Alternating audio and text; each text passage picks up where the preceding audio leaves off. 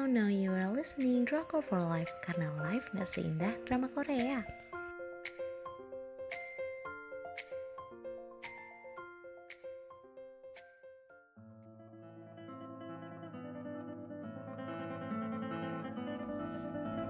Review drama Korea Memories of the Alhambra.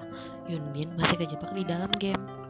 Saluran penyiarannya TVN Terus tanggal penayangan 1 Desember 2018 Sampai dengan 20 Januari 2019 Jumlah episodenya ada 16 episode.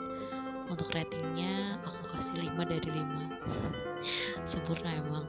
Kenapa sempurna? Mari kita bahas. Yang pertama aku bakal bacain sinopsis. Hmm, Memories of the Alhambra pecah parah pokoknya. Untuk pertama kalinya drama ini ngangkat sensasi main game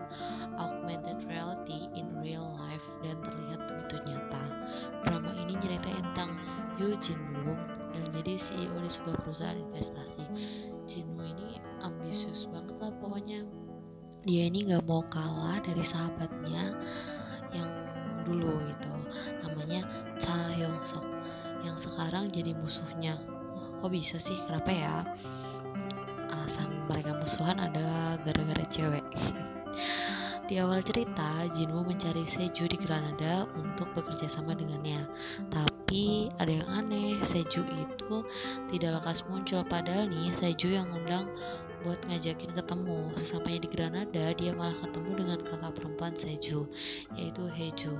Jinwoo mencoba mencoba game itu yang telah ditinggalkan Seju dan petualangan yang tidak terduga menantinya rasanya nonton drama ini tuh tegang banget pokoknya tiap episodenya. Karena uh, selain kita nggak tahu dia akan gimana uh, sering banget ada scene-scenes di mana posisi Jinwoo ini dia terpojok yang kita sampai nggak kepikiran apa yang akan terjadi selanjutnya.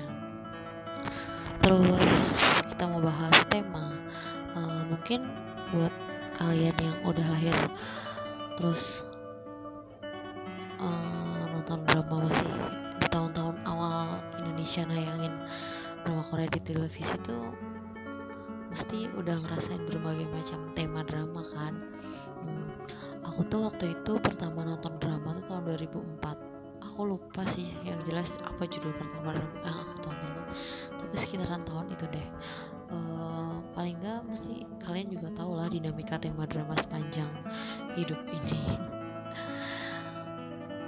kita tentu aja semua pasti happy disuguhi drama dengan tema yang baru. Hmm, tema tentang game ini emang kayaknya belum pernah ya. Uh, jadi tema drama ini difokuskan pada game yang berbasis augmented reality. Teman-teman udah tahu belum? Apa sih itu tuh? Uh, augmented reality itu jadi gini kalau kalian tahu ada gambar di hadiah-hadiah jajan itu loh yang kita pasang aplikasi di HP terus habis itu kita sorot gambarnya terus gambar itu akan muncul dalam bentuk tiga dimensi. Kalau nggak salah waktu itu coba-coba pernah deh keluarin hadiah hadiah-hadiah kartu itu. Terus di drama ini tuh udah melompat banget jauh gitu pengembangan dari basicnya augmented reality sih kalau aku bilang. Nah kita tuh nggak perlu gadget untuk memunculkan gambar tiga dimensi itu tadi. Hmm, cuman kita cuman butuh kontak lens.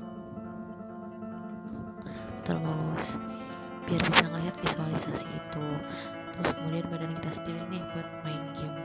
Jadi dari awal episode aku udah mangap-mangap gitu takut kayak kepikiran juga ya buat kayak gini gitu. Mungkin aja di masa depan bakal ada kayak gini. Nah terus ini tuh tentu aja ya butuh efek yang gila banget. Uh, tentu aja drama ini pakai efek CGI yang terbaik deh menurut aku. Bener-bener halus antara game sama wujud nyata manusianya. Terus selanjutnya aku bakal bacain alur cerita. Nonton drama ini tuh harus banget fokus pokoknya. Harus banget fokus kalau kita meleng dikit aja tuh nggak paham kenapa? Karena alur drama ini tuh maju mundur maju mundur gitu. Hmm, konflik yang harus kita pecahkan tuh sebenarnya buat nemuin Seju. Jadi kita dibuat penasaran sebenarnya sama alur maju mundurnya itu. Karena tuh kadang tuh yang ditampilin cuplikan di episode berapa gitu masih akan terjadi di episode yang masa depan itu contohnya nih kita cuplikan di episode 5 tapi ternyata kejadian itu akan terjadi di episode 12 itu uh, tapi tenang aja nggak akan sepusing itu kok. Hmm, alurnya karena bakal ditata dengan rapi terus rasanya tuh kalau pas nonton ini tuh kayak aku mau kebut seharian kelar ini ceritanya. Karena selain tema drama ini baru terus cerita yang dihadirkan juga super gak ketebak. Pokoknya oh iya um, menurut aku porsi action thriller, science fiction, misteri dan romansnya seimbang. Nggak melulu fokus sama cinta-cintaan tapi cukup. Jadi cocok buat para cowok-cowok yang sering ngomel apa sih cewek pada nonton drama? gitu. Lebay katanya. Biar tahu nih lebaynya bunuh-bunuhan main game. Kemudian konflik sesungguhnya dimulai ketika Jinwoo kecanduan game dia ketemu mantan sahabat yang sekarang musuhnya Hyungsok terus mereka duel bas-basan pedang tuh terus pertarungan berakhir dengan Jinwoo sebagai pemenangnya Apakah Jinwoo senang? Ternyata enggak. Masalahnya adalah si Hyunsuk mati beneran di dunia nyata. Sumpah itu waktu scene itu kaget banget sih. Kok bisa sih? Jadi kan ya, ini tuh masih belum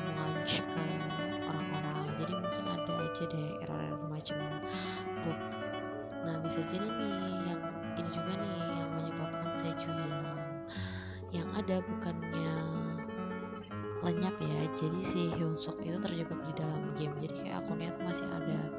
Tapi dia muncul sebagai apa ya kayak jalan sendiri gitu. Tadi menyebabkan Hyunsuk bisa tiba-tiba muncul di barang hujan suara hujan petir dan petikan gitar dari lagu Memories of the Alhambra. Ini tuh pokoknya sense-nya si Hyunsuk muncul tuh creepy banget. Karena dia tuh munculnya berdarah-darah kayak habis pertemuan terakhir ngelawan Jinwoo terus gimana dong kayaknya emang kalian harus nonton deh kalau biar aku spoiler. Kemudian aku bakal bahas cerita di balik Alhambra. Sebagai penonton aku sangat tertarik atas sejarah yang dituangkan dalam unsur game augmented reality yang telah dibuat Alhambra itu adalah pusat kekuasaan Islam di Spanyol pada tahun 1492 Masehi. Kita akan membahas dari awal pertama Jinwoo bertemu dengan musuhnya, yaitu pada saat itu patung pokoknya di sini pertama yang patung menghapaskan pedang ke arahnya itu tuh dia tuh sebenarnya adalah tentara Aragon. Pada tahun itu pasukan Muslim Andalusia berperang melawan kerajaan Aragon yang terkenal bengis. Seluruh wilayah Andalusia telah dikuasai pasukan Aragon dan yang tersisa tinggal Granada sebagai satu-satunya kota yang bertahan dari invasi pasukan Aragon.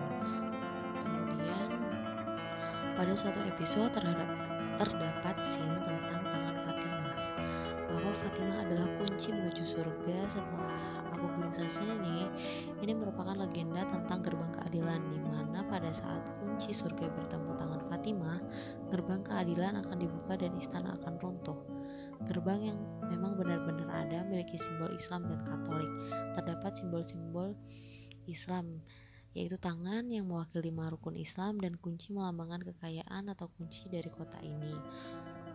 Dari semua cerita legenda, emang ada yang menyebutkan bahwa orang Islam meyakini tangan Fatimah adalah kunci menuju surga. Ya, emang di Islam nggak gitu sih ya.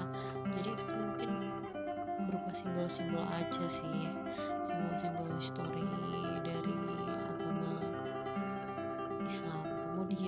selanjutnya aku mau bahas tentang penokohan. Yu Jinwoo adalah seorang CEO dari perusahaan investasi. Dia dapat telepon buat ditawarin gini hebat. Karena dia itu sense sama bisnisnya tuh bagus, dia ngerasa itu peluang hebat dan harus berangkat ke Granada saat itu juga. Sikapnya sebagai bisnismen emang rada-rada ngeselin sih, mentingin kepentingannya sendiri dan terkadang arogan. Kemudian ada Chung Hee Joo, adalah pemilik hostel di Granada, tapi dia adalah seorang yang berkebangsaan Korea. Harusnya dia pindah ke luar negeri buat sekolah musik nih. Ke Granada tuh ke Granada emang buat sekolah musik. Tapi ternyata dia kehalang sama uang. Jadi dengan sisa uang yang ada dia menjalankan bisnis hostel. Orang tuanya juga udah meninggal jadi dia tinggal bersama nenek dan kedua adiknya. Kemudian ada Chung Seju diperankan walaupun dia memiliki sense scenes yang cuma muncul sebentar dan diulang-ulang tapi sebenarnya dia adalah kunci dari semua permasalahan ini. Pokoknya menurut aku keren banget dia berani tokohnya. Muncul dikit tapi kena banget di pikiran penonton. Dalam drama ini dia sangat terlihat pintar sebagai Seju yang notabene memang pintar. Dan aktingnya pas ketakutan bikin ikut takut kitanya. Karena terbawa suasana yang bakal bikin penonton penasaran tuh siapa yang mengejar-ngejar dia dari awal-awal episode ya. Itu tuh kayak uh, siapa sih itu kayak pengen ngerti itu tapi tetap itu adegan-adegan itu kan selalu diulang gitu. Kemudian adalah Seo Jung Hoon adalah salah satu tokoh yang bikin aku sedih di drama ini. Dia tuh sekretarisnya Jinwoo hmm, dia tuh pokoknya tokoh yang bikin cerita ini jadi ada melownya gimana? Enggak. Dia berhasil buat para penonton suka sama karakter dia yang baik oke banget. Dia itu setia banget sama Jinwoo sampai suatu scenes dia mempertaruhkan nyawanya demi Jinwoo sedihnya dia tuh selalu muncul sebagai sekutu Jinwoo waktu si Jinwoo kesusahan dalam game itu. Dan sosok yang berdarah-darah itu uh, emang dibuat jadi lebih rasa sedihnya gitu terus aku mau bahas tentang ini nih musik yang lagi jadi background kita hari ini yaitu Memories of the Alhambra. Kalian inget kan? Eh yang belum nonton ya yang belum nonton mesti inget ini lagu ini bakal nempel banget sepanjang drama. Itu sebenarnya lagunya dibawain Emma alias karakter yang dibentuk oleh hmm, Seju di drama eh di game terus itu tuh diambil dari karakter kakaknya. Lagu ini terus diputar saat Hyung Suk muncul dan terdengar seorang hujan sebelumnya. Hmm. lagu ini berjudul asli Recuerdos de la Alhambra yang diciptakan oleh seorang musisi Spanyol klasik bernama Francisco Tarrega pada tahun 1896 kemudian teknik yang dia pakai ini adalah tremolo di mana ketika nada dipetik secara berurutan oleh jari manis, jari tengah, dan jari telunjuk dan sangat cepat sehingga menghasilkan ilusi atau nada yang panjang yang berlanjut lama. Mereka yang mendengar komposisi ini tidak tapi tidak melihatnya dimainkan mungkin dapat mengira bahwa dimainkan dalam bentuk berduet. Terus ketika drama ini kelar tuh sempat muncul dan ini sih kayak lebih permintaan gitu. Karena emang ending dari drama ini tuh adalah ending yang membiarkan para penontonnya berfantasi. Jadi buat yang udah nonton pasti udah uring-uringan sama endingnya. Terus habis itu muncul gosip. Biasalah kalau dramanya rame gitu kan. Gosip bakal ada season 2 penjelasan emang. Hmm, biasalah Netflix Netflix kan suka kayak gitu ya. Endingnya selalu digantungin ke jemuran.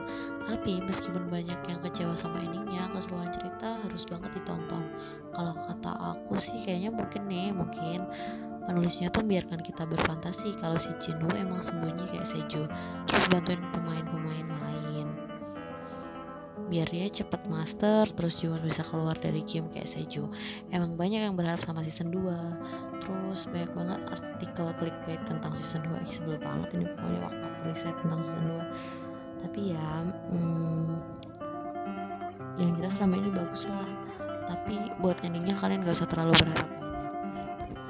Oke sekian review dari aku. Terima kasih yang udah dengar buat yang mau Dapat daily update jangan lupa follow di instagram kita at drakor for life underscore live nya pakai IG ya. Oke terima kasih.